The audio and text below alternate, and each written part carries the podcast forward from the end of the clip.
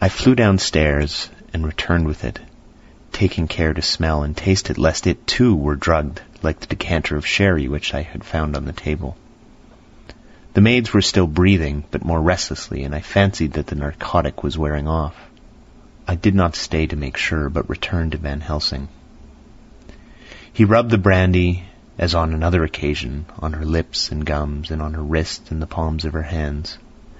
He said to me, I can do this, all that can be at the present. You go wake those maids. Flick them in the face with a wet towel, and flick them hard.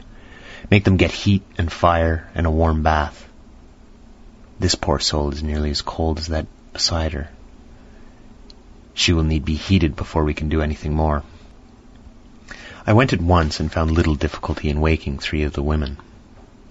The fourth was only a young girl, and the drug had evidently affected her more strongly, so I lifted her on the sofa and let her sleep. The others were dazed at first, but as remembrance came back to them, they cried and sobbed in a hysterical manner. I was stern with them, however, and would not let them talk.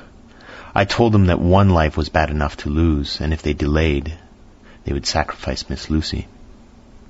So, sobbing and crying, they went about their way, half clad as they were, and prepared fire and water. Fortunately, the kitchen and boiler fires were still alive, and there was no lack of hot water.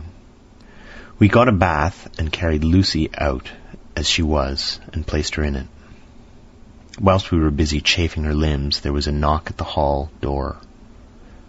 One of the maids ran off, hurried on some more clothes, and opened it.